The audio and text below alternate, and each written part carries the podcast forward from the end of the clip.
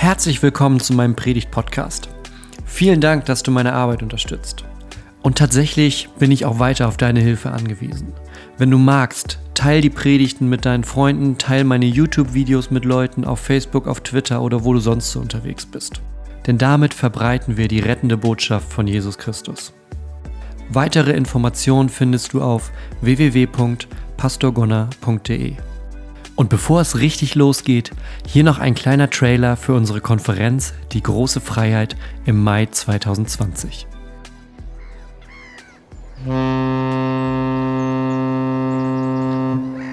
Freiheit. Freiheit zum Einatmen. Träumst du auch davon? Dann komm nach Hamburg.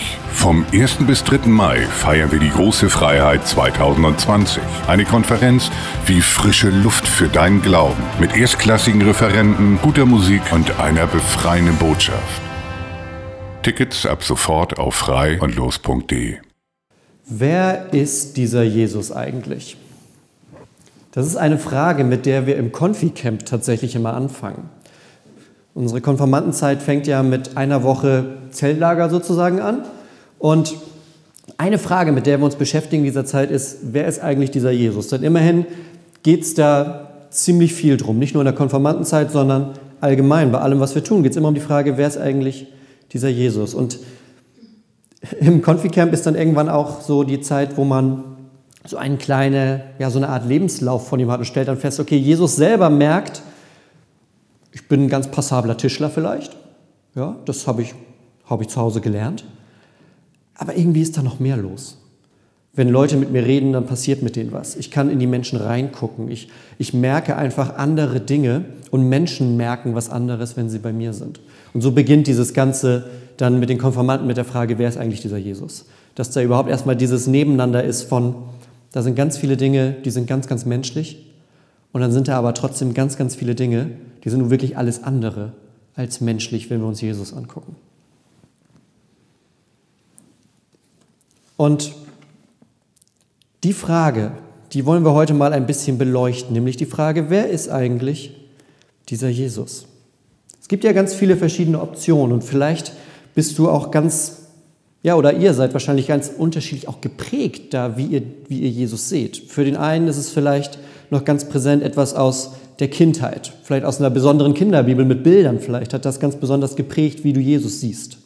Oder jemand anderes kommt vielleicht seit Jahrzehnten immer genau in diese Kirche und sieht die Bilder hier an unserer Wand. Vielleicht hat das ganz enorm geprägt, wie du Jesus siehst. Hier ist ja die Passion an der Wand einmal zu sehen und vielleicht prägt das ganz stark das Bild. Dann gibt es auch den langehaari Hippie-Jesus. Ich weiß, aus der Kirche, in der ich aufgewachsen bin, da hängt hinten am Altar so ein großes Bild von dem, ja, von dem Wiederkehren oder von dem auferstandenen Christus. Da ist nichts mit Passion, sondern da ist ganz viel Licht, ganz viel Helligkeit. Der schwebt quasi so aus dem Bild raus, hat noch so eine Standarte in der Hand, die Haare wehen, das Gewand weht um ihn rum. Und das ist, habe ich jeden Sonntag drauf geguckt, hing immer an der Wand. Das hat zum Beispiel bei mir ganz stark dieses Bild geprägt. Dann gibt es noch den Sozialisten, der alle lieb hat, oder den einfach guten Menschen oder vielleicht auch den irgendwie unnahbaren Gott. Vielleicht ist Jesus für dich auch irgendwie, naja, wie so jemand, der sieht halt irgendwie aus wie ein Mensch, aber sobald man irgendwie liest, wenn er den Mund aufmacht, hat man das Gefühl, der schwebt immer so zehn Zentimeter über dem Boden. Und irgendwie kann man da nicht so richtig sich ihm nähern. Es sind auf jeden Fall ganz viele verschiedene Bilder und Blickwinkel, wie man auf diesen Jesus gucken kann. Und wir wollen uns heute mal ein bisschen was aus der Bibel angucken, wo es genau darum geht, dass nämlich Jesus als beides, als Mensch und als Gott zu dir kommt. Und dass beides enorm wichtig ist, dass er als Mensch und als Gott zu dir kommt. In dem einen Lied haben wir das eben sogar ein bisschen in der einen Strophe gesungen. Da wurde etwas aus dem Philipperbrief zitiert. Und in dem Philipperbrief, da schreibt Paulus was Wunderbares. Ich lese uns das noch einmal vor. Da schreibt er, obwohl er in jeder Hinsicht, also er ist Jesus, ne? obwohl Jesus in jeder Hinsicht Gott gleich war, hielt er es nicht, hielt er nicht selbstsüchtig daran fest, wie Gott zu sein. Nein, er verzichtete darauf und wurde einem Sklaven gleich. Er wurde wie jeder andere Mensch geboren und war in allem ein Mensch wie wir. Und da haben wir schon so die ersten Spuren auf dem Weg, wer dieser Jesus ist. Erstmal gab es keine Zeit, wo Jesus nicht da war. Ja, bevor er in der Krippe lag, da war er schon bei Gott. Es gibt keine Zeit, in der Jesus nicht da war. Jesus war schon immer da. Aber es gibt dann diesen Moment, wo er zu uns kommt. Und das tut er freiwillig. Luther übersetzt, er hält es nicht für einen Raub. Das ist so ein bisschen, so ein bisschen älteres Deutsch. Was damit gemeint ist, es ist, kann sich jeder ausrechnen, ne? wenn man so das, was Gott so ausmacht, vielleicht allmächtig, kein Leid, kein Schmerz, kein, ne, was man so als göttliche Attribute vielleicht hat. Und dann sagt Jesus, ja, okay, aber ich gehe ganz zu den Menschen. Das bedeutet, ich werde erstmal geboren. Das bedeutet, ich liege in einer Krippe. Das heißt, jemand muss meine Windeln wechseln. Das heißt, ich habe Hunger. Das heißt, ich kann vielleicht manchmal nachts nicht schlafen. Das bedeutet vielleicht, ich habe Albträume. Das bedeutet, ich werde heranwachsen und vielleicht auch mal auf dem Schulhof verhauen werden. Ja? Auf all das lässt er sich ein. Und Luther sagt, er hält es nicht für einen Raub oder er hält nicht krampfhaft daran fest. Er sieht es nicht als Verlust, wenn er sagt, ich gebe das ab, um zu den Menschen zu kommen. Und eben genau aus diesem Grund, um zu den Menschen zu kommen. Um nicht weit entfernt von uns zu sein, sondern um ganz mitten unter uns zu sein, um ganz runterzukommen auf unsere Welt.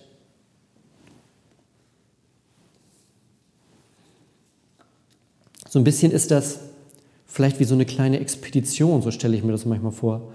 Dass wenn man auf eine Expedition geht, dann bereitet man sich ja auch vor. Dann überlegt man, vielleicht findet man vorher raus, wie leben die Menschen da? Oder was ist so die typische Sprache? Oder was, ist, was sind bestimmte Bräuche, auf die man vielleicht achten sollte, wenn man da hingeht? Und man passt sich ja an. Man guckt, wie sind die Menschen da? Wenn ich zu einem Menschen Kontakt haben will, dann versuche ich ihm möglichst so nahe zu sein auf einer Ebene.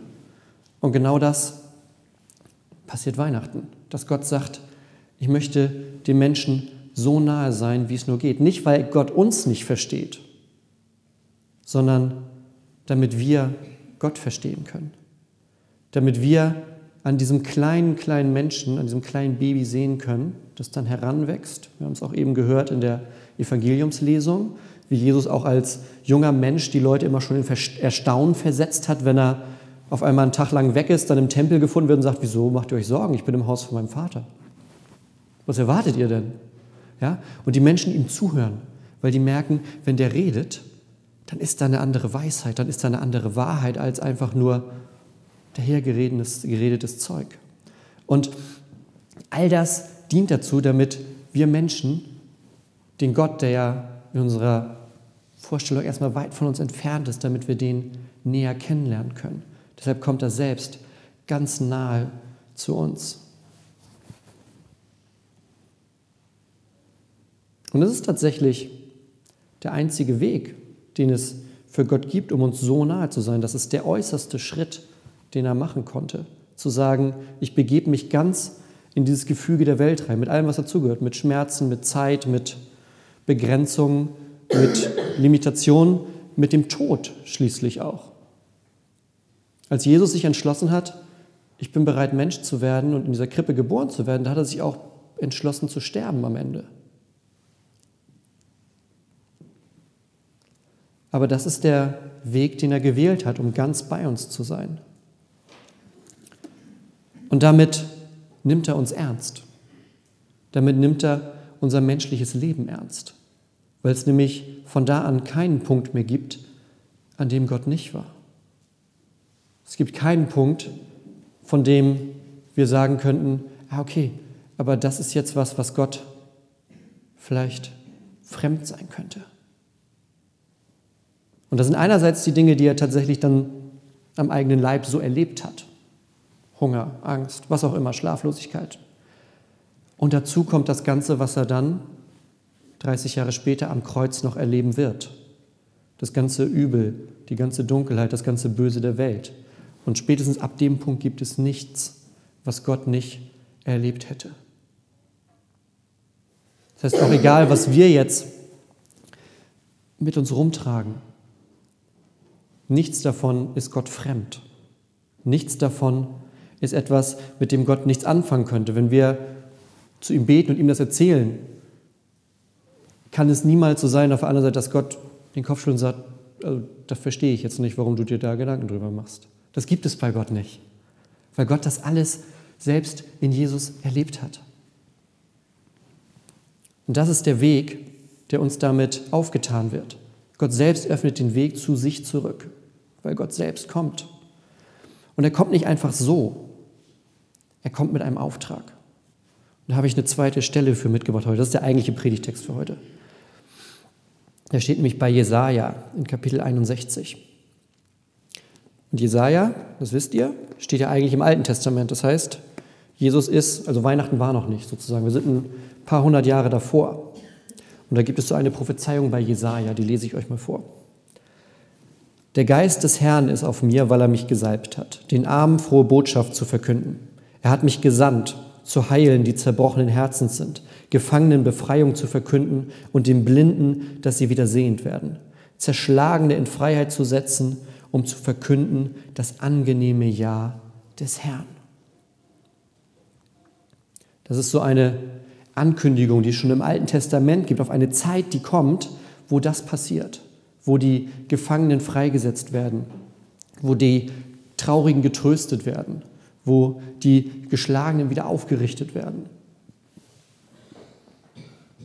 Und das ist der Auftrag, den Jesus hat. Er verkündet das angenehme Ja des Herrn, er verkündet die frohe Botschaft, er verkündet das Evangelium. Er kommt in die Welt nicht einfach nur, um irgendwie da zu sein und dann zu sterben und wieder zu verschwinden, sondern er kommt, um uns eine Botschaft von Gott mitzuteilen. Um uns mitzuteilen, dass Gott sagt, ich liebe dich auch ohne die Taten, mit denen du versuchst, dein Leben in den Griff zu kriegen. Ich liebe dich auch ohne die religiösen Werke, mit denen du meinst, dir bei mir was verdienen zu können, sondern ich liebe dich, weil ich dich geschaffen habe. Und das ist die Grundlage für die Beziehung zu mir, sagt Gott. Das ist die Grundlage, nicht das, was du so toll hinkriegst. Wir Menschen scheitern. Nicht bei allem, aber bei ganz schön vielen Dingen. Und wenn wir uns eine große Aufgabe vornehmen, vor Gott gut dazustehen, das ist schon ein ziemliches Ding, was wir uns da vornehmen. Das ist schon eine ziemlich große Geschichte. Und die Botschaft, mit der Gott selbst dann in die Welt kommt, ist, das ist es gar nicht, worum es geht. Du kannst dir das nicht vor mir verdienen. Du kannst es dir nicht verdienen. Du wirst immer wieder die Erfahrung machen, dass es nicht reicht und das frustriert. Das frustriert. Und umso befreiender kommt dann Jesus, der sagt, ich bin gekommen mit der frohen Botschaft. Ich bin gekommen, um die Gefangenen zu befreien. Ich bin gekommen, um die zu trösten, die traurig sind. Ich bin nämlich gekommen, um zu sagen, Gottes Liebe und Gottes Gnade sind die Grundlage von dem, was zwischen uns und Gott da ist. Weil Gott uns nämlich zuerst liebt. Er nimmt uns an, er liebt uns als seine Geschöpfe und daraufhin ändert sich was im Leben eines Menschen, wenn die Erfahrung da ist, ich werde von Gott geliebt. Ich merke in meinem Leben mit einem Mal, da ist Gnade. Da ist nicht die Härte der Welt, sondern da ist die Liebe Gottes. Und das ist der Punkt, wo sich ein Leben verändert. Nicht, ich kriege mein Leben auf die Reihe und dann kann Gott was mit mir anfangen. Sondern Gott kann jetzt schon was mit mir anfangen. Und er liebt mich und daraus entsteht was in meinem Leben, was vielleicht ganz anders ist als das, was vorher da war. Und das ist der Auftrag von Jesus, dass er das den Menschen verkündet, dass er sagt, Gott ist da.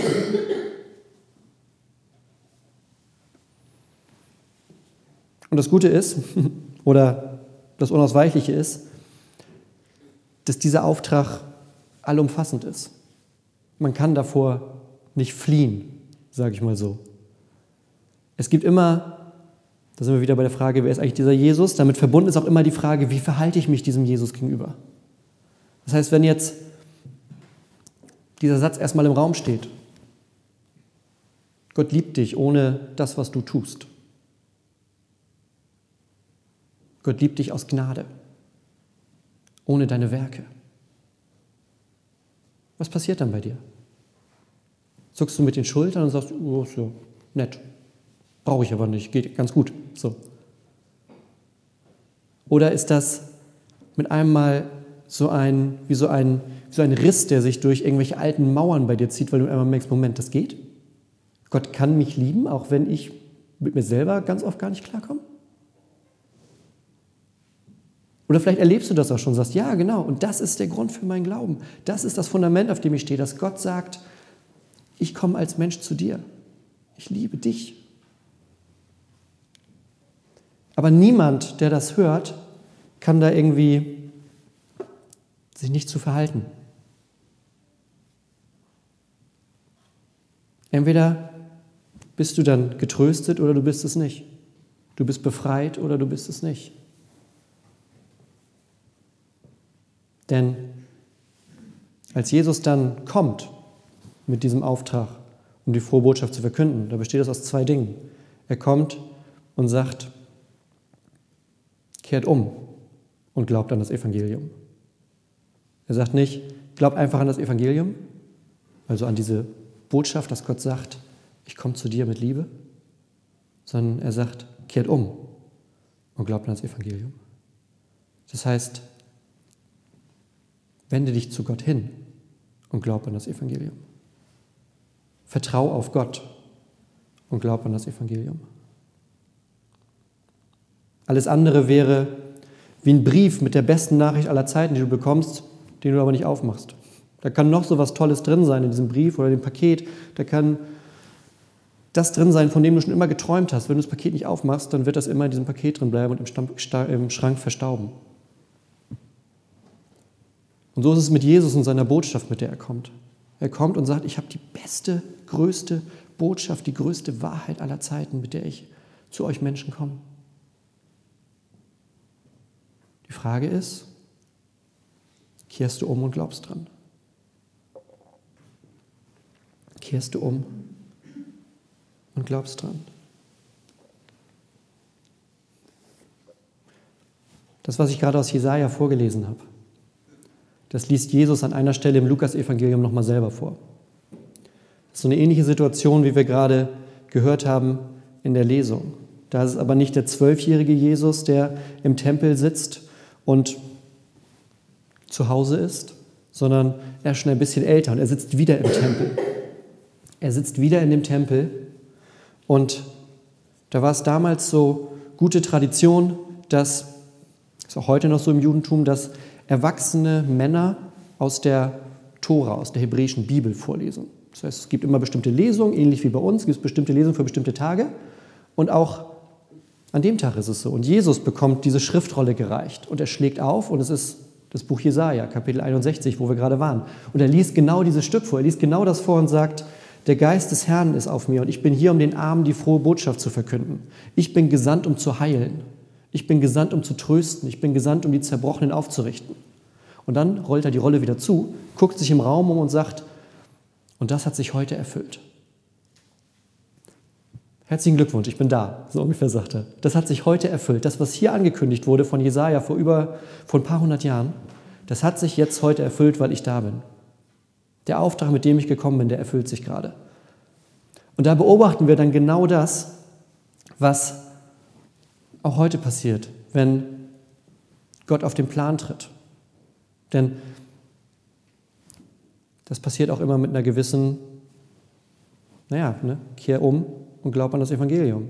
Da gibt es dann zwei Möglichkeiten. Und genau das passiert damals. Die Menschen, alle in der Synagoge, waren voll Zorn, als sie das hörten. Und sie standen auf und stießen ihn zur Stadt hinaus und führten ihn an den Rand des Berges, auf dem ihre Stadt gebaut war, um ihn herabzustürzen. Jesus aber ging mitten durch sie hindurch und zog weiter. Jesus zeigt, hier erfüllt sich das, was Gott euch angekündigt hat. Hier erfüllt sich das, worauf ihr wartet. Und so eine Wahrheit kann bei Menschen ganz unterschiedlich aufgenommen werden. In jeder Stadt, in der Jesus war, gab es welche, die ihm danach nachgefolgt sind Und es gab welche, die unglaublich wütend wurden, weil er nämlich das über den Haufen geworfen hatte, woran sie ihr Gottesbild festgemacht haben, woran sie ihr Bild hatten, so ist Gott aber und so ist Gott nicht. Ja?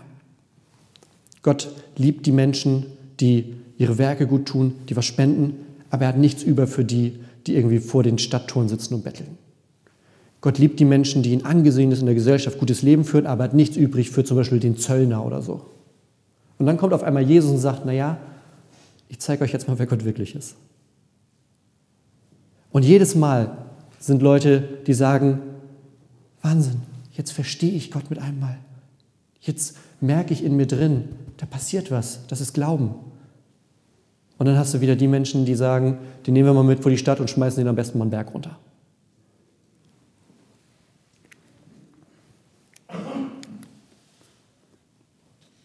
Wahrheit geht nämlich immer ganz tief.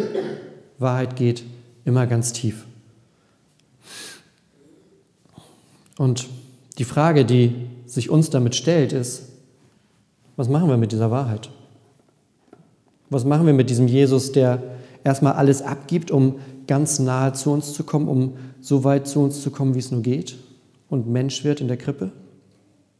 Der dann heranwächst und nach und nach zeigt, warum er eigentlich gekommen ist, nämlich um Freiheit, um Gnade, um die Liebe Gottes zu bringen. Und damit aber ständig in so einer Situation, in so einem Fokuspunkt steht, wo es heißt, okay, was machst du jetzt damit? Was machst du mit dieser, ja, ist ja nicht nur eine Information, was machst du mit dieser frohen Botschaft? Was machst du mit diesem Evangelium? Also, wer ist dieser Jesus? Ist das nur eine Figur irgendwie auf gemalten Bildern an der Wand? Ist das eine Erinnerung an die Kinderbibel? Ist das der Typ mit den wellenden Haaren und dem Zahnpasta-Lächeln aus dem Jesus-Film? Oder ist das jemand, der sagt, bei dem du sagst, da geht was in mein Herz rein? Da ist was, das habe ich im Kopf, aber genauso hat es auch den Weg geschafft runter in mein Herz. Da ist etwas, das tatsächlich mein Leben beeinflusst. Das beeinflusst, wie ich mit Menschen umgehe. Das beeinflusst, wie ich in den Tag hinausschaue. Das beeinflusst, wie ich mich Menschen zuwende, die Unglück oder Leid erfahren. Weil ich weiß, wir leben nicht in einer perfekten Welt, aber wir haben Gott, der uns versprochen hat, dieses Leid zu beenden. Also wer ist dieser Jesus?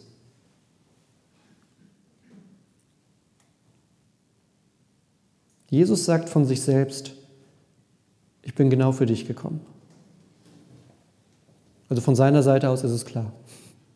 Er sagt, ich bin gekommen, um die Gefangenen zu befreien, um die Traurigen aufzurichten, um den Menschen die Liebe Gottes zu bringen. Jesus ist sich ziemlich klar darüber, warum er hier ist. Von seiner Seite aus ist es klar, da gibt es nicht irgendwie Beziehungsstatus, es ist kompliziert oder sowas, sondern Jesus kommt und sagt, ich bin genau für dich da. Die Frage ist, was wir damit machen. Wie können wir das gemeinsam zeigen, wer er für uns ist? Wir können von ihm erzählen, wir können uns gegenseitig ermutigen, in allen Lebenslagen zu beten, unser Leben mit ihm zu teilen, unser Leben auch miteinander zu teilen. Miteinander uns zu ermutigen. Gemeinsam zu diesem Gott schauen, der nicht nur eine alte Geschichte ist oder ein Bild an der Wand, sondern der der lebendige Gott ist, heute genauso wie vor 2000 Jahren. Und deshalb möchte ich aufhören mit einem Satz, den Jesus einige Jahre später sagen wird. Da wird er nämlich sagen, ich bin der Weg, die Wahrheit und das Leben. Und ich glaube, da fasst sich zusammen, was da wir eben gehört haben. Er ist der Weg zu Gott, er ist die Wahrheit über Gott und er ist das Leben hier und das Leben nach diesem Leben. Amen.